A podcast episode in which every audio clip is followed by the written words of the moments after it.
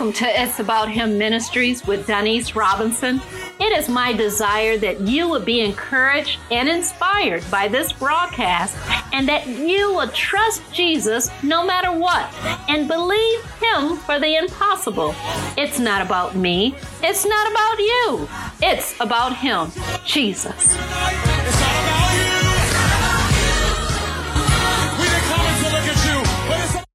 This is the day that the Lord has made. We will rejoice and be glad in it. Well, it's 2018, the year of new beginnings. Also, I heard my pastor, G. E. Stutter, says it's the year of God's supernatural favor and increase. I am looking forward to some awesome things from God this year, and I encourage you to do the same. Well, my husband and I, we will start the 5 Love Language series for married couples on Sunday, January the 28th at Harvest Prayer Center at 8:45 a.m. to 9:45 a.m. and child care and continental breakfast will be provided. For more information, email me at itsabouthimministries@gmail.com.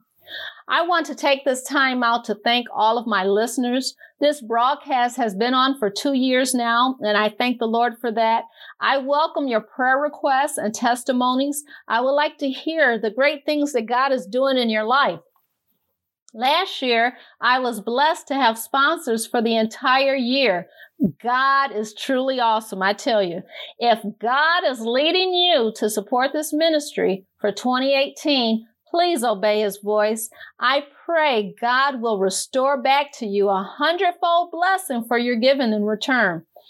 You can submit your gift by PayPal or Venmo through itsabouthimministries@gmail.com. Also, you can follow me, or this broadcast rather, on Twitter at @itsabout_Jesus. That's at Twitter at @itsabout_Jesus.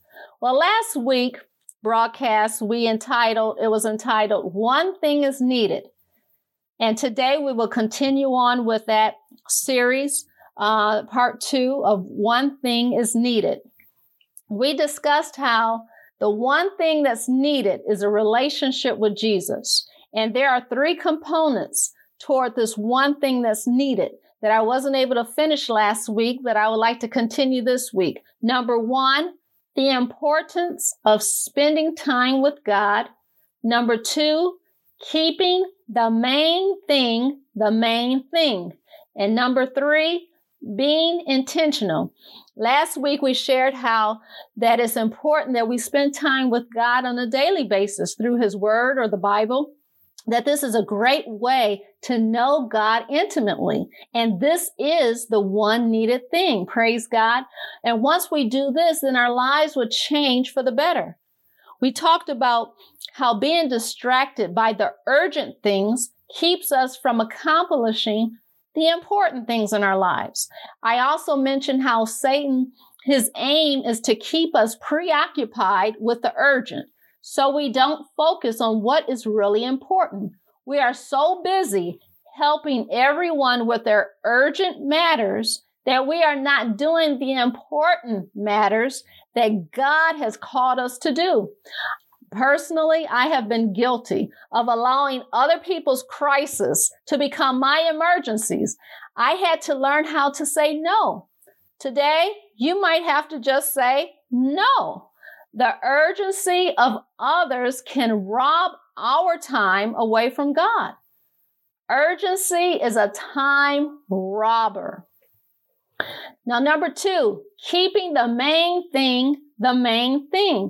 Again, last week, I talked about the clock and the compass, and we said that the 2 factors appear to be opposing each other at times when they should be working together. We said the compass is more or less the end result, what we want to happen or what we want to accomplish. For example, wanting to spend more time with God. That's the compass. Now, the clock is what is actually being done. We actually set a time aside or make time to spend with God, putting it on a schedule and actually doing it. So the main thing is keeping the main thing, praise God. So I encourage us to make the Word of God the main thing in our lives by making it a priority and putting it first above all things. Like Matthew 6:33 says, seek ye first the kingdom of God and his righteousness, and all these things will be added unto us. You know, and talking about keeping the main thing, I heard Dr. David Jeremiah, he had mentioned about Stephen Covey. He's the author of The Seven Habits of Successful People. And he said one day Stephen was in at a seminar, and the facilitator had a big gallon empty jar with a wide mouth, and then had some rocks on the other side of it. And he was placing these rocks in this gallon container, and he asked the audience, he said, do you think the jar is full? And the audience says, yes, it's full. And then the facilitator, he began to add gravel over the rocks. And then he asked again the audience, do you still think it's full? And by this time, the audience caught on, and they said, well, maybe not so.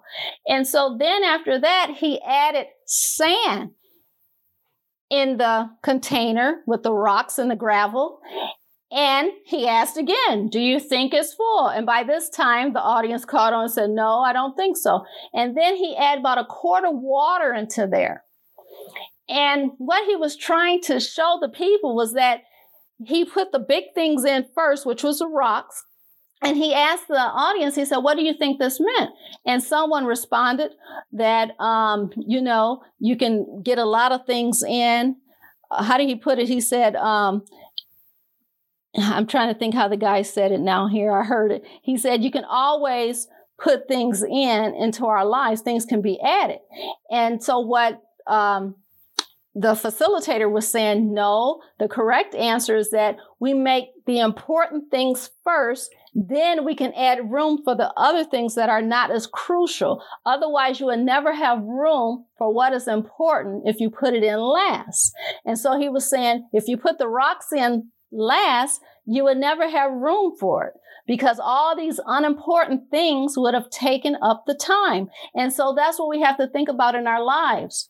Making sure we put the main thing in first. In this case, the rocks, the big things, if that's reading the Word or praying or spending time with God in His presence, putting those things first. And then we can do all these other errands and running here and there and doing this and doing that for other people.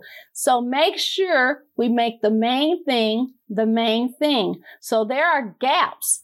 But if we keep sticking more things in them, guess what? It will get filled, but we don't want them to get filled with unimportant things. So if we don't put the big things in first, the rocks, the Word of God, you can put them in, you can't put them in later. And after the important things are in first, then we can add all these other things, and we'll realize those other things are not that important. So let's put God's Word first and not allow the other stuff to steal our time away from God. Praise God. And number 3, being intentional. One way to be intentional is to journal. And I know for some of you, you might think, oh, that's for women or children or whatever. It's for everybody. You know, journaling helps us to be wise with our time. We all have the same amount of time, so let's use it wisely. Praise God. You can get so much done if we focus our time in the right areas, praise God. And also journaling, it can help us not only control our time by helping us address what is most important, it can also help us measure how we have grown in the things of God. From last year, from last month to last quarter, we can have a measuring stick or just some of the things how God is dealing with us or how we're changing, or even those hard things in our life, how God has brought us through those things and the struggles and how God has increased our faith. So we can look at journaling different if we just put things aside and make that a priority, reading his word and what God is saying after we read the word, what he's speaking to our hearts about what we just read. And we can write that down and maybe, next week come back to it. And maybe that might be an answer to something that we were believing God for. We can come back to it. So journaling is very important. So spend time with God by reading his word and allowing him to show us. Praise God. So let's read so God can show us. There is no better way to know the heart of God than by spending time with him in his word. And I was just thinking too that it would be good if we can just always be mindful, because then that way when we put God first and make that a priority, then Satan can no longer steal that time away from us. Praise God, because we're making a conscious effort to make the reading of the Bible, in this case, a priority. Praise God. Let's go to Luke chapter 10, verses 38 through 42. This is a good example about two sisters, Mary and Martha, and one made Jesus the priority. Praise God. And that's the needed thing. And that's the one thing we need. Praise God. Jesus is not a thing, however. He's a person. Praise God in spirit. Hallelujah. So anyway, but it says in verse 38, now it happened as they went that he entered a certain village, and a certain woman named Martha welcomed him into her house. And she had a sister called Mary, who also sat at Jesus' feet and heard his word. But Martha was distracted with much serving, and she approached him and said, Lord, do you not care that my sister has left me to serve alone? Therefore, tell her to help me.